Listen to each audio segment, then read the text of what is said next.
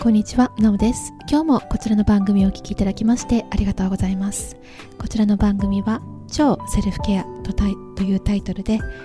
普段あまり目にしない、耳にしない、えーセルフケアに関する情報をお届けする番組です。えーナビゲーターはオランダ在住のエネルギー生態師、私なおがお届けしております。えー今日はエントロピーの増大の法則と健康的なライフスタイルとはというタイトルでお届けしていきたいと思います。ちょっと長いタイトルになってしまったんですけれども。エントロピーっていう言葉を聞いたことありますか？結構あの耳にする人もいるかなと思うんですけど熱力学の法則なんですが今日はねこのエントロピーの法増大の法則エントロピー増大の法則っていうのをこう例というか引き合いに出しながら健康的なライフスタイルについてちょっといつもと違う視点でお届けしたいと思います。今、えっと体がちょっとこううんなんか調子が悪いなっていう方。あと頭の中がちょっとごちゃごちゃしてどちらかちゃってるなっていう方。それからライフスタイル全般がちょっとこうなんかまとまりがないなとかえどこに向かっていってんだろうなっていう方。には参考になる内容かなと思いますのでどうぞ最後までご一緒ください。それでは始めましょう。えーエントロピーっていうのって簡単に言うと無秩序な状態無秩序な状態の度合いですね。つまり無秩序な状態ってあの乱雑な状態ってことですね。乱雑かどうかのレベルを定量的に表す概念なんですね。で無秩序なほどだから乱雑であればあるほどエントロピーが高いっていうふうに言われて秩序が保たれてるほどつまり綺麗な状態であるほどあの整理整頓されてるほど低いっていう風になります。なんかエントロピーが高い方がいいかなって思うんですけども高ければ高いほど、えーカオスな感じカオスな状態を言って低ければエントロピー値が低ければ低いほどえ秩序が保たれているということを言うんですね。でこれどういうことかっていうと簡単に言いますとエントロピーっていうのは増大していくっていうのが自然の法則なんですね。で、えー物事っていうのは放っておくと自然のままにしておくと乱雑で無秩序で複雑な方向に向かってそれが自分から元に戻ることはないよっていうことがエントロピー増大の法則というふうに言います。でこれは普段でもねよく考えたら目の前に起こることで例えばえっ、とお茶あったかいお茶とかコーヒーを想像してもらいたいんですけどそれは放っておくとその常温に置いておくとねまあ、夏とか冬によって速度は違いますけど自然に冷めていきますよね。で冷めたものが手に自然にまた熱々の状態に戻ることってないですよね。でそれと同じように例えばうんとそうですね何かお料理した時にこのお味噌汁にお味噌を溶きますよね。でお味噌溶いた時にくるくるくるってやったら自然にお味噌汁ができますよね。でもそれがまた自然にお味噌と熱湯が元の状態に戻るってことはないですよね。つまりこう腹水盆に帰らずっていうことを法則として定量化しているっていう話なんですけれどもこれどういうことかっていうとエントロピー増大の法則っていうのは自然変化の法則方向あごめんなさい自然変化の方向性を示した法則なんですねでそれは不可逆的な無秩序化っていうふうに言われています。だから物事っていうのは自然の方自然に任せておくと無秩序で不可逆な方向に行ってしまうっていうことなんですね。これは自然の法則なんです。なので私たちの生活も例えばお家の中を普通にお家で生きていったらどんどんどんどん汚くなっていくんですよね。それはわかりますよね。ああ掃除しなきゃなっていう意思を持って人間がこう元あった場所に戻していったりとかあとは埃も自然に溜まってきますよね。お部屋の端っこの方になんかこうフローリングのお家とかだとあの毛玉みたいのがくるくるくるってなっててでそれが23日もしていくとどんどん大きくなってきて でその毛玉みたいな変な埃の玉みたいのって自然には元の状態には戻らなくてどんどんどんどん大きくなってきますよね。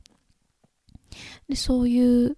でお家の中も何もしないとゴミとかもどんどん溜まってってでゴミ屋敷のこととか時々ねあの取り上げられたりしますけどあれは自然の法則に任せた状態。もう本当にナチュラルな状態ですよね。なんかオーガニックな状態がゴミ屋敷。何にも手を施さなかった施さなかった状態ですよね。そうそういうことで。であの私は整体をしていますので整体のあの体のことをお話ししていますと見ますと私たちの体の中も放っておくと自然に生きているだけでゴミための状態になっています。で特に現代っていうのは昔と例えば100年前とかと違って化学物質が大量にあります。もうそれは食べ物からもそうだし空気からもそうだし水分的なものもそうだしあとはこの物質的なもののお家の建材だとかあとは服に触れてるものだとかあとは何かこう洗剤とか洗剤ってあのお茶碗洗うものとかシャンプーだとかあとはあのお洗濯に使う洗剤だとかあとは化粧水とかもそうですよね。あとはあの薬本当の薬品とかあの注射とかそういうものが日々日々それに触れない日ってないですよね。あと重金属とかもありますよね。そう。なので普通に生きているだけでゴミっていうのは溜まっていくものなんですね。でこれ100年前の人でも溜まってるんです。つまり化学物質にそうそう触れない生活でも体の中にはゴミは溜まっていっててそれがどれだけ溜まってるかっていうとえっと、自然の木を枯らしてしまうほど一人の人が体の中に毒を溜めてるっていうふうに言われていてそれはもう何十年も昔の話でじゃあ今の人、うん、毒素をその木とかに注入しちゃった場合どうなるかって言ったらもう ねちょっと想像するのも怖いぐらいなんですけど、まあ、それぐらい私たちの体の中っていうのは毒が溜まってるんですね。毒素が溜まってる。ゴミですね。ゴミが溜まってる。だからそれをこう定期的に流していかなきゃいけないよっていうことを私は生態を通じてサービスを通じて行っていて、まあ、レッスンとかもしてるんですけども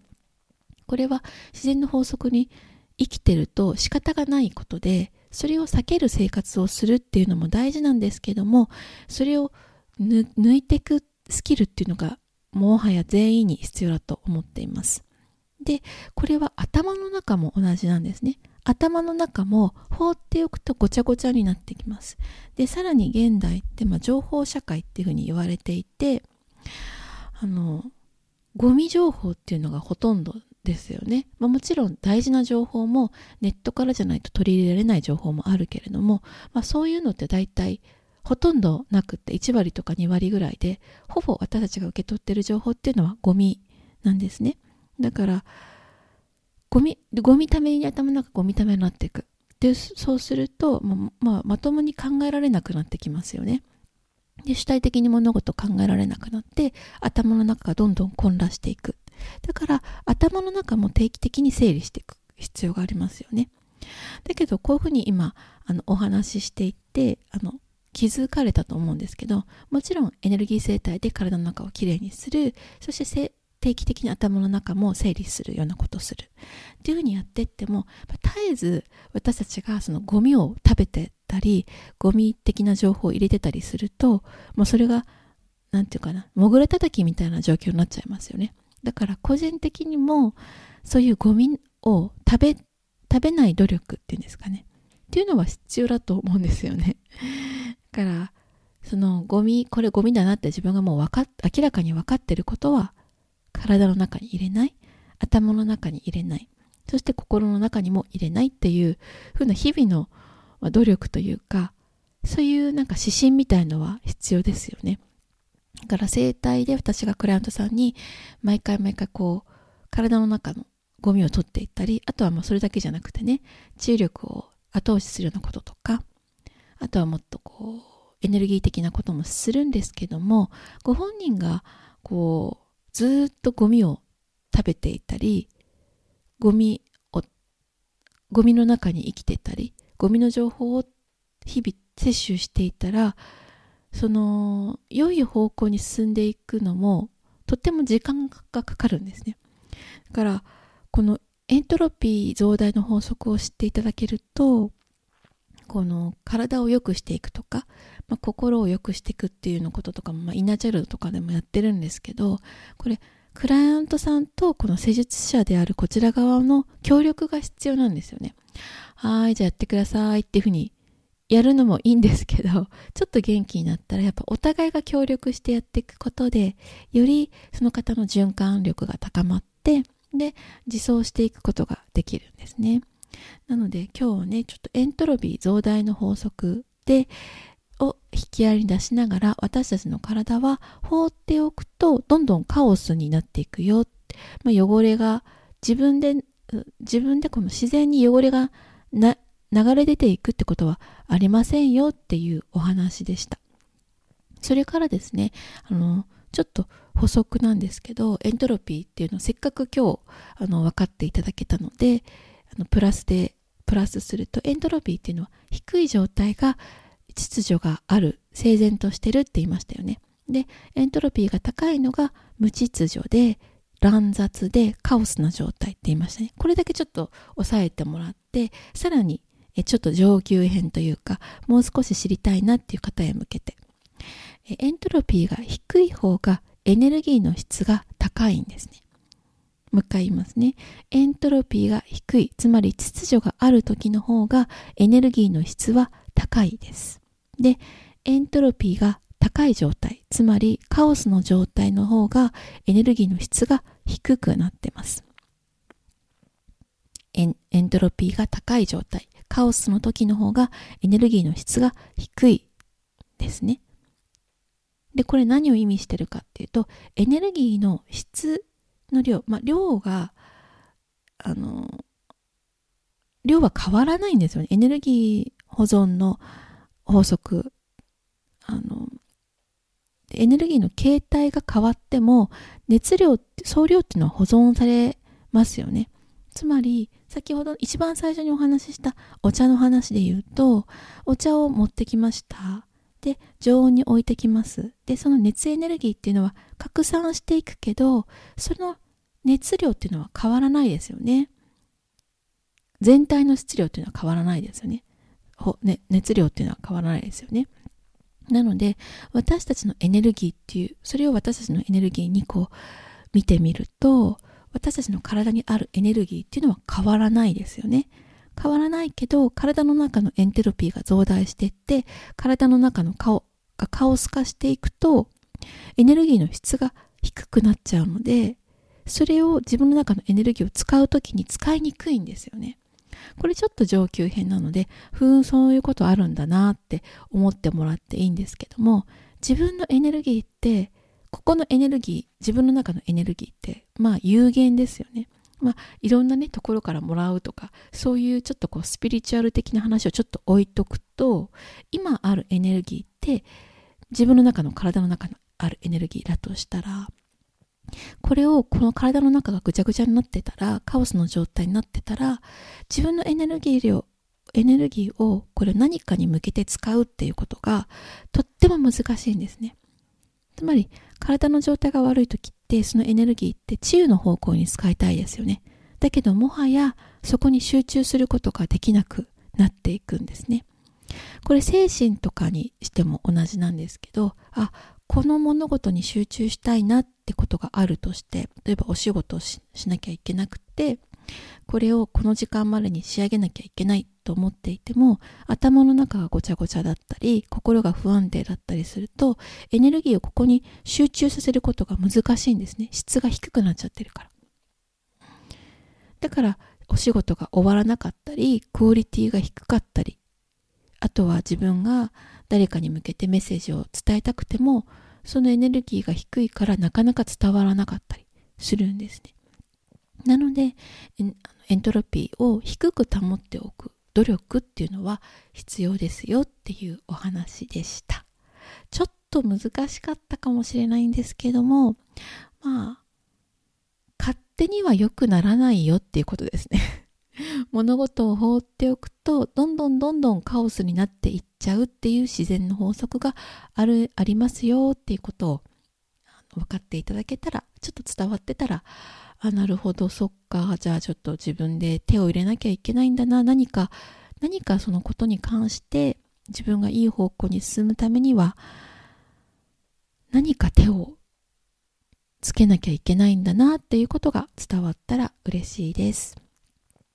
私もこういうエネルギーをこう集中させていくために質を高くしておくためにエネルギー生態っていうサービスを提供して体の中から不要なエネ不要なゴミを、えー、取り流し出すような生態サービスをしておりますそして、えー、レッスンではこのエネルギー生態が使えるようになりそして新しい生態の講座も行っていてそれは知力を高めるような生態を、えー、レッスンをしています。ご興味のある方は概要欄からチェックしてください。そして心に対するあのゴミを整理するっていうサービスも提供しています。現在ではルーツセラピーというセラピー、まあ、セラピーといっても協力して行っていくものなんですけれども、そういうセッションも行っていて心の中を整理するセッションをしてエネルギーを、えー、保全するような自分のエネルギーを大事なところに、えー、持っていけるようなそんなセッションをしておりますのでこちらも概要欄に貼っておきますのでチェックしてみてください。はい。それでは今日も最後までお聴きいただきましてありがとうございます。また次回までどうぞご注意ください。いかばや